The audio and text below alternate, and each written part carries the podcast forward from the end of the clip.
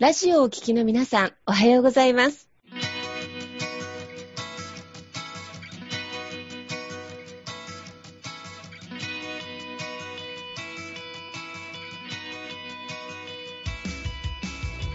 FM 那覇より毎週日曜日9時30分からお届けしております坂本典彦のラジオ経営塾が今日も始まりましたこの番組は20年間で1万人の起業家、経営者を指導してきた坂本典彦先生があなたの経営に役立つヒントや最新の情報をお届けする番組です。坂本典彦のラジオ経営塾。今日も最後までお楽しみください。今日も始まりました。坂本典彦のラジオ経営塾。パーソナリティは私、中田民子と根葉智美がご一緒させていただきます。では、坂本先生、根葉さん、今日もどうぞよろしくお願いいたします。はい。よろしくお願いします。はい、季節なんですが、そろそろね、まあ、春、まあ、卒業のシーズンということで、坂本先生、今日はちょっとですね、学生さんに聞いていただきたいなーって話題を拾ってるんですね。うん。っていうのが、まあ、あの、まあ、高校卒業、大学卒業、専門学校卒業、皆様それぞれなんですが、学校生活で一回しかないよねっていうことで、実は今日は学生が起業するために必要なこと、これお話しいただくことで多分学校生活の過ごし方も変わってくるんじゃないかなということで、先生、学生が起業するために必要なことということで今日お話しいただければと思います。よろしくお願いします。よろしくお願いします。で、今日はですね、まあ、学生が起業するためにね、まあ、必要な7つのことっていうのを、ちょっと全部お話できるかちょっとあれなんですけれども、あの、ちょっとお話していきたいなというふうに思ってます。で、まあ、1つ目が、まず100名の経営者に話を聞きに行くっていうことと、で、2つ目がビジネスアイデアを30個考える。で、3つ目が営業を経験する。で、4番目が、まあ、簿記を学うんぶ。で、5番目が人生50年計画を立てる。うんで、6番目が50年飽きない業界を決める。7番目が指導者を見極めるというね、まあ、この7つ、えー、ポイントがあるなというふうに思うんです。まあ、これをね、ちょっとまあ一つずつね、ちょっと解説していけたらなと思いますんで、はい。よろしくお願いいたしますよ。ろしくお願いします。で、えっと、で、まあ、私もね、この学生さんに、まあ、なんでこれをお話したいのかなっていうふうに思った時に、先日ちょっとですね、えっと、名古屋の方の大学の、まあ、授業でですね、ちょっと1時間ぐらいお時間いただいて、ちょっとお話しさせていただいたんですけれども、やっぱりね、学生さんって、まあ、これから、まあ、どういうふうにね、あの、進路を歩んでいくかとか、いろいろ悩まれたりとかするんですけど、ただ今の学生さんってどうしても大学入ることが目的になっちゃって、その先をどうするかってなかなか考えてなかったりとか考えるのが難しかったりとかですね。で、まあ、でこれは別に学生さんがだけが悪いわけじゃなくて、学校もそういう教育をしてないんですよね。その何をね、していくべきなのかとかっていうところですね。まあ、こうしてなかったんで、まあ、あの、まあ今日のね、このお話で、まあ、もしね、自分が将来なんか自分でやりたいなと思う人の、まあ、ヒントにね、えー、なればなと思って、ちょっと今日ね、あの、お話していきたいなと思います。で、私自身も、まあ、30歳で起業したんですけれども、やっぱりね、あの、もっと学生時代にこんなことやっとけばよかったなっていうのはやっぱあったりします。はい。うんうん。うん、学生の時は、どっちかというと結構やっぱ、あの、僕も遊んでた、ね、あの、あんまりばっかりやってたなと思うので、ちょっと、で、まあ当時はね、その田舎だったのもあるんで、田舎の僕は大学だったんで、ね、で、情報もね、今みたいにネットでとかスマホでとかって情報なかったんで、まあ仕方ないなっていう部分があったんですけど、今はね、まあ情報も取りやすいですし、あの、まあどういうね、ことをやっていけば、まあ学生の方がね、まあもしこれから起業していくっていうね、考えてる方に、あの、何が大事なのかっていうのをね、ちょっとお伝えしていきたいなというふうに思はい。います。はい。で、えっと、で、まず一つ目なんですけれども、えっと、まず一つ目が、ま、その100名の経営者に話を聞きに行くっていうことなんですが、で、これ何かっていうとですね、あの、結構僕もいろんな経営者さんにお話聞いてて、で結構ね、あの、最初にいろんな経営者の話を聞きに行ってる人って結構いるなっていうのに気づいたんですよね。なるほど。で、で、企業とかビジネスって最初まあアイディアね、なかなか何やっていいかわかんないとかってうんうんあると思うんですけど、あの、結構注意しときたいのが、なんかこのパターンやったら儲かるみたいな言う人も結構いるんですよね。これをやったら、それ今だったらね、なんかネットでなんかやったら儲かるよとか、ね、うん、なんか今だって AI、AI だよとか、バイオとか、うんなんか、だからこれしか儲からないみたいに言う人結構いるんですよね、その企業とかを調べていくと。世の中ってビジネスモデルっていっぱいあるんですよね。うんうんうん。で、もう無限にありますし、例えば同じ業界でも経営者が変わったらやり方全然違うんですよね。ラーメン屋さんやるって言っても、ね、ラーメン屋の成功のパターンって一一種類じゃないですから、いろんなパターンありますし、他のね、IT の仕事でもいろんな種類とかいろんなやり方があるので、どういうふうに皆さんがその事業をやってきてるのかって、このパターンをね、やっぱいっぱい知るってすごく大事だなと思うんです。うんうん。で、で、学生時代って、その経営者にね、話聞きに行って行きたいって言ったらね、すごい聞きやすいんですよね。うん。学生がね、あの、社長さんのね、なんかお話聞きたいですとか、ね、で、自分も将来なんかやりたいと思ってるんで、聞かせてほしいって言ったら、あの、多分ね、経営者であんまりそれ言われて嫌な気になる人、うんそんないない気がするんですよね。ですよね、きっと。うん。うん。うんで、そんなに、おう学生だったらまあちょっと話してやるかみたいな感じの社長さんは、やっぱりね、あの結構いらっしゃると思うんで、まあもちろんね、忙しくて断られるとかもあると思うんですけど、うん結構ね、学生って立場って話聞きに行きやすいんですよね。うんうん。だから、で、多分自分が気になる会社さんとかいろいろ調べたりとかして、で、あと今連絡も取りやすいんで、うんあの社長さんが SNS やってたりとかするから、うん。うんうん。ね、えー Facebook やってたりとかね、まあ Twitter とかやってたりとかいろいろするから、まあそういう人に連絡、ね、直接、まあメールでもいいでしょうし、直接結構連絡取りやすかったりするので、まあそういういろんな自分が興味ある業界とか、ね、なんか参考にしたいなっていう会社さんをやっぱりいっぱい調べて、で、そこにね、あの、やっぱ100人ぐらい話聞きに行くってすごく大事だなと思うんです。で、でそうすると、企業のパターンって決して一種類じゃないんだってわかるんですよね。うんうん。うん。あ、ビジネスっていろんな組み合わせでいろんな組み方があるんだなっていうのが分かってくるので、で、このいろんなパターンをすると、知っとくと、あ、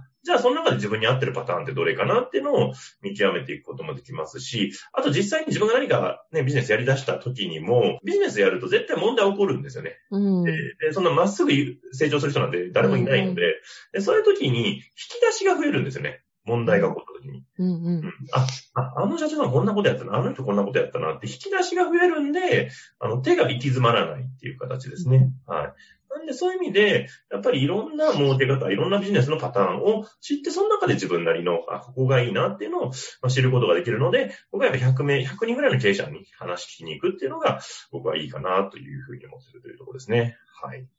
100名ですか ?100 名の経営人生に触れられるっていうことですよね。そうですね。はい。うーん。ちなみになんですけど、もちろん学生さんってね、比較的、まあ、利害がないから、ポイント取りやすいのかなって思うんですけど、なんかこう、実際この社長にアプローチをかける時のおすすめとかってありますか ?SNS のね、もちろんいいねとかもあると思うんですけど。まあそうですね。SNS とかでなんか発信してる社長さんとか、は、とかブログとかね、書いてる、まあそういうので発信してる社長さんはいいでしょうし、で、あと本出してる社長さんとかですよね。うん。うん。本とか、なんかそういう自分でイベントみたいなセミナーとかやってる社長さんとかも聞いてみてもいいですし、あとは、理想は、なんかやっぱ自分、ただ話聞きに行くだけっていうよりも、なんか自分がこういうことをやろうと思ってるっていうのを漠然とでもいいので、まあそれこそパワーポイントとかでもいいし、なんか資料をまとめて、用意しておくっていうのは一つなのかなっていうのは思いますよね。で、なんかそれについての意見もらうみたいな。うん、ああ、なるほど。うんそうですね。ビジネスアイディア、ビジネスプランを見てもらう先輩にっていう。あそうそうそうそうそうそうそう。うんそうそう。で、で、それって多分そういうのってね、あの、経営者の人別に嫌いじゃない人多いと思うので、うんあもちろん全然そういうのがね、ダメっていう人もいるでしょうけどもうん、なんかね、あの、あ、ちょっとね、あの、ね、ご意見欲しいんですとかって言って別に悪い気はしないと思うので、経営者だったら。はい。なんで、まあ、そういうのを持っていくみたいなのもありますよね。でも意外とそこでね、なんかビジネスの、あ、そう。ね、具体的にね、話に、アクションになったりする可能性もい。や、全然あるんですよ。うんね、あなんかこれちょっと手伝ってあげるよとか、なのか、ね、なんかじゃあちょっと人紹介してあげるよとかってなることもあるし、うんだからそこを、うん、あの、聞いてもらうっていうのは一つ。ですよねうんうんうんまあ最初はその社長が何かを、まあ、まあ本なり、SNS なり、まあリリースしているものであれば、そこにきちんと関心を持って入っていって、で、ビジネスプランを準備した上で、まあ先輩に見てもらうっていう形ですね。そうですね確かに。。うん。そうで、これがね、学生って立場だとすごいやりやすいんですよ。そうかもしれないですうんね。。あの 社だ会人、まあ、社会人でもダメではないんですけど、若ければ。うん。あの、これ若いうちにやった方がいいんですよ。想像つきますね。うんなぜダメか。そう、年取ってからだとね、なんかみんなやっぱモチベーションが湧かないんで、若いうちになんか教えてあげようっていうのがね、あるんですけど、まあこれね、すみません、年齢のね、あれを言っちゃってあれなんですけど、まあこれやっぱ学生の特権みたいなところがあるんで、でこれは、あと、起業前にやった方がいいです。うーん。もう、独立しちゃってると、もう、要は、社長対社長になっちゃうんで、なるほどですね。経営ビジネスマン同士の規模の大小はあるけど、まあ経営者同士みたいになっちゃうんで、そうするとあんまり会う理由がなくなっちゃう可能性があるんで、ああ、ちょっとフィルターがかかっちゃいますね、そうするとね。そうなんですよ。うんそうなんです。商売かなって思っちゃうんで。でも学生だったら、もうそれこそ別に学生の身分で上場企業の社長さんとかも行けたりするんで、うーん。うん。そう。だからこれは起業前にやった方がいいです。いいこと聞きました。なんか昔そんな知恵があればね、きっと今頃人生変わってたのかもしれないですもうけどね。僕もこれ後で人に聞いて、あ、言われてみたらそうだなっていうふうに思って、僕もある経営者の人に、そう、それ、ね、起業前に行った方がいいって言われて、ああ、それは確かにそうだなと思って。うん、そうなんですよ。学生さんはどんどん聞きに行った方がいいんですよ。で、なんか先生今日ね、あの、学生さんの起業するために必要な行動で7つのポイントがおありになるっていうことで、はい盛りだくさんなので、えー今日と来週2週に向けて、資料お聞きしたいと思うんですけはいれども、。ありがとうございます。今せ、あの、先生あれですよね、あの、ビジネスアイデアをぜひ、その経営者の先輩に見せるといいよって話だったんですが、はい。はい。まあ、二つ目に、まあ、ビジネスアイデアを30個考えるっていうねはい、ポイントについて教えていただけますか？そうですね。で、そのビジネスのね、最初アイデアって多分、まあなかなかね、思いつかないとかもいろいろあると思うんですけれども、でもね、これをね、アイデアを考え出すっていう練習がすごい大事なんですよね。絞り出すっていうのが大事で、で、これ、あの、ソフトバンクの孫さんが言ってたのが、孫さんは起業前にビジネスアイデア40個考えたらしいですね。で全部でも持てる自信あったらしいです。そう、波じゃないなと、さすがだなと思って、あれなんですよ。でも、あのでもビジネスアイディアとかビジネスモデルをね、どうやったらね、その儲かるビジネスモデルとか、これやっぱ考える癖ってすごく大事で、こうやったらもっとこれ売れるんじゃないかなとかっていうのを普段から考えていくっていうこと。で、あとこれ数をやっぱ出していくってことがすごく大事で、で、で別にちょっと売れなさそうなアイディアでもいいんですよね。うん。でもいいんだけども、あのーなんかこういうのが売れないかなっていうのを考えていく。で、でそういう、なんだろうな、ちょっと馬鹿らしいものが実はビジネスになったりとかっていうのがあって、で、僕の知り合いの決算でね、その人小学校の時からきに起業したって言ってる人なんですけど、うん、その人一番最初に言ったのは何かっていうと、あの、カブトムシなんですよ。へえ。うんそう、カブトムシ。で、まあ、その人はすごく家が貧乏で、なんか、お父さんが元々社長だったけど、会社なくなっちゃって、すごい貧乏になって、で、なんか売らないといけないっていうので、裏の山かなんかでカブトムシ捕まえてきて、で、それをクラスの友達に最初売ったっていうのが一番最初、超 スタートだった。ある意味地産地消みたいな感じです。あ、そうそうそうそう。でも、あ、すごいなと思って、それ確かにね、カブトムシね、取ってこれる子だったらね、で、欲しい子いるから、その子にね、1個100円とかで売ってあげたら、それで商売になるわけですよ。うんうわぁ、詳細たくましい。そう、そうなんです。もう今すごい社長さんですけれども、まあそういうのをやってるっていうところで、だから、なんだろうな、ビジネスって別になんかすごい高尚なものを考えないといけないとかって全然なくて、本当何気ないものが売れたりとかお金に変わったりって普通にあるんで、それを、で、やっぱりどん、いろんなモデルを考えていくですね。これが、あの、で、いっぱい考え出すと、その出したやつがまた繋がったりとかしてくるので、うでアイデアが発展してきたりとかっていうのがあるんで、やっぱこの数をやっぱ出すってすごく大事かなと思います。まずは出しちゃうんですね。いっぱい出すのが大事ですね。で、これ売れそうかな、これ売れそうかなをね、で、その、これって合ってるとか合ってないとの話じゃないので、別に、あの、考えを出すっていうところが大事ですね。はい。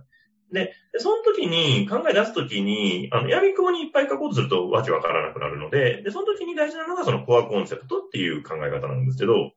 で、これは、まあ、3つなんですけど、まあ、誰に売るのか、何を売るのか、そして、まあ、USP、ユニークセリングプロポジションと言いますが、まあ、独自性ですね。誰に売るのか、何を売るのか、独自性。この3つを考えてほしいんです、アイデア。こういう人向けに、えーこんなアイデア、こんな価値を提供できる。ね。で、それで他と比べてこう違うがあるなっていう、この3つがちゃんと定まれば、売れるアイデアになってくるんですよね。はい。なんで、これをいっぱい書き出してみる。っていうことで、えー、いろいろ出てくるなと。で、で、その中でもやっぱりね、その誰の悩み解決しようとしてるのかっていうのはすごく大事になってくるので、うん、その、ねこういう人の困りごとがないかなとかっていうのを、まあ考えて、それを解決していく手段を考えていくと、アイデアって多分ね、あの、いろんなのが出てくるんじゃないかなっていうふうに思いますよね。皆さんたっぷり出てきそうな感じがします？今。そうですね。このコアコンセプトっていうのは、そのアイディアごとに、あの、作っていいってことですか？あ、そういうことです。全部、アイデアが、要は違ったらもう全部これコアコンセプトか変わるので。うん。なるほど。確かになんかここを作ってアイディア出ししていくと、濃いものができそうだなっていうふうに思います。ただ、なんとなくアイディア出すだけじゃなくって、土台と一緒になんかアイディア出しするって、確かに全部そのまま使えるものにもしかしたらなるかもしれないなって今思いました。そうなんです。で、売れる商品、ここがはっきりしてるんですよ。この誰に売るのか何をね、どの面で解説するのか。で、独自性っていう。で、これがはっきりしてなくて売れてる商品ってなくて、うん、あの売れてる商品は必ずこれがはっきりしてるので、で、で、ここがはっきりしててもまあね、売れない場合もあるんですけれども、その場合はそれをどう変えていくかになるんですが、ただ、はっきりしてなくて売れてる商品っていうのは僕は見たことがないので、だから、あの、ここはね、あの、アイデア出しの、で、この3つを軸に考えればいいので、考えやすいんですよね。なんかビジネスモデルってなんか複雑ななんかいろいろ、なんか収支計画がとかっていろいろなんかあったりするんですけど、なんかそう、全部細かく考えると分かんなくなっちゃうので、この3つだけまず考えるっていう、この癖。これだけつけてるだけで、あの、その辺の波のコンサルよりも、はるかにいいビジネスを話できるので、アイデア考えられるんで、いいかなっていうところですね。うん、まずはもう出してみるってことですね。なんか、ね、でも社長、さっきね、あの、経営者の先輩の社長にアイデアを見見せに行くっていうのを、一つのアウトプットなので、またアイデアを考えたら、こう、ちょっとシェアしていくっていうのも大事ですか、先生。あ、すごい大事です。だこれをとにかく人に喋っていく。で、あの、で、喋ってこういうの興味あるって聞いていくのがすごい大事ですね。で、それ聞いて、えー10人ぐらいに聞いて、あ、なんか3人ぐらい興味あるよって言ってくれたら、あ、これちょっともしかしたらビジネスになるかもっていう感じ。うん。もう、マーケティングですね。あ、もうマーケティングなんです、これ。一番簡単なマーケティングのリサーチというかテストなんですよね。そう。特にね、学食とかね、リアルだと、あとオンラインでも繋がりますもんね、今。全然できますね。それこそ SNS で発信してこんなの考えてるんですよ。興味ある人います？って聞くだけでもいいですね。面白い。うん。面白いですね、そうやって考えると。そう。だから、ビジネスアイデアってなんか難しく考えるから出ないで、なんかこんな、ね、なんかこういう人のこんな悩み解決したら面白いかなっていう。うん。そう。それがスタートで全然いいんで。この人のこんな悩みを解決したら面白いかなとかですね。そうですね。そう。で、あとね、もう一個言うあの、お伝えしたいのが、そのビジネスアイデア考えるときに、やっぱりね、その他の商品のそのコアコンセプトがどうなってるのかを知りたいんですよね。で、で僕これよく言うのが、そのスーパーとかコンビニとかで皆さんお買い物すると思うんですけど、あの、常にその商品をなんで買ったかっていうのをね、あの、理由を分析してほしいんです。うん。うん、例えば、し醤油買うとかありますよね。で、スーパー行くと醤油とかいっぱい置いてるじゃないですか。2、30種類とか、大きいスーパーだとね、4、50種類とか多分置いてると思うんですけど、なんでこの醤油を手に取ったのかっていう。ああ。そのね、30個、40個ある中で、なぜわざわざあなたはそれを手に取ってるんですかっていう。で、これは、やっぱ理由があるはずなんですよ。ね、そのね、なんかラベルに書いてた、なんか本醸造って書いたから、方とか、なんか無添加って書いてるからとか、減塩とかね。そうそう、原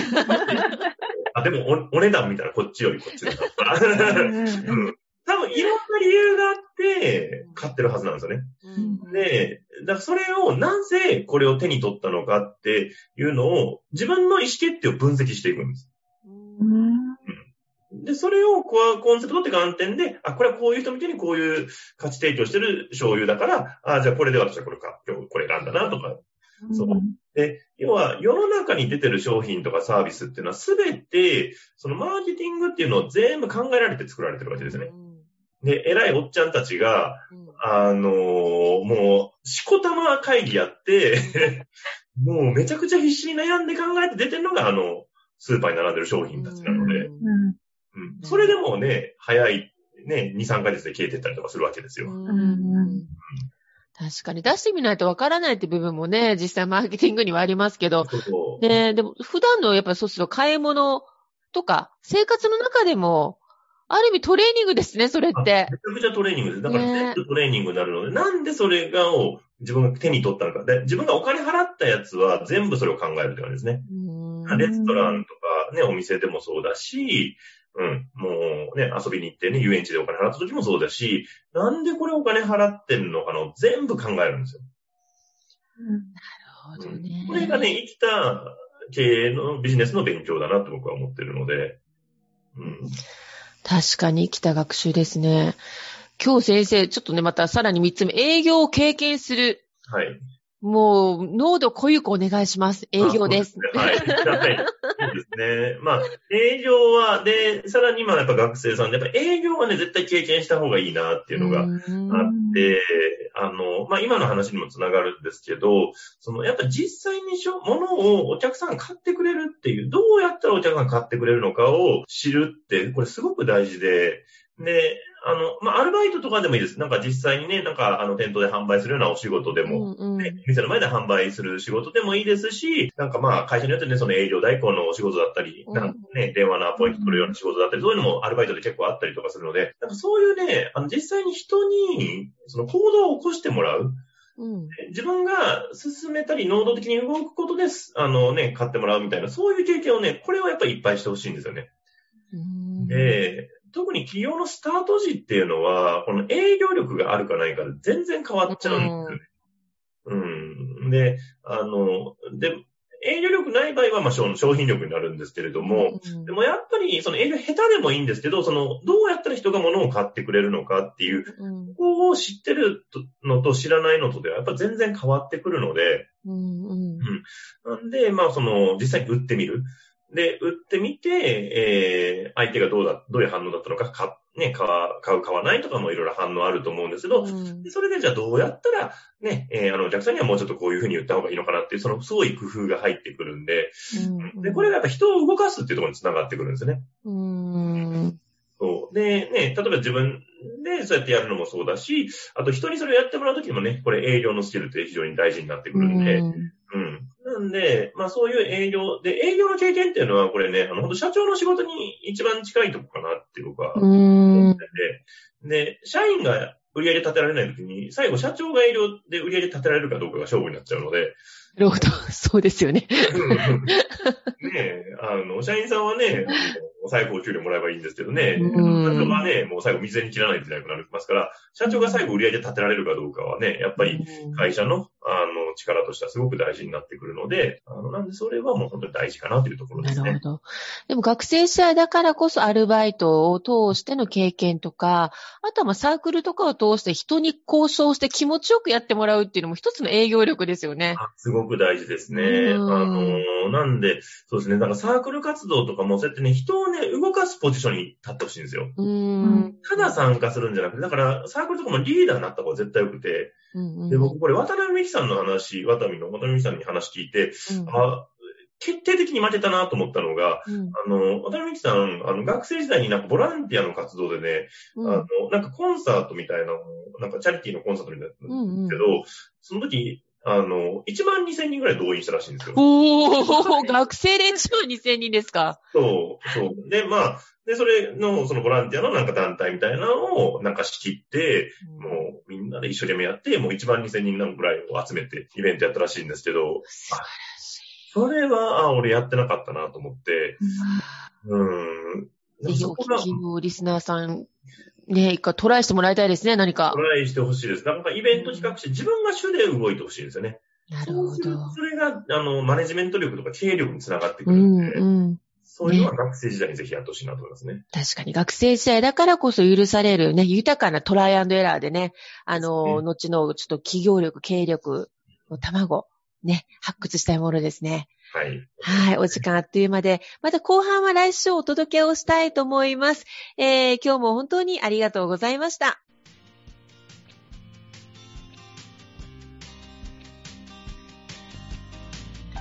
この番組では、企業や経営についてのご質問を募集しております。こんなことで悩んでいます。こんな場合はどうしたらいいの？などなどご質問がありましたら、ぜひ番組宛てに送ってくださいね。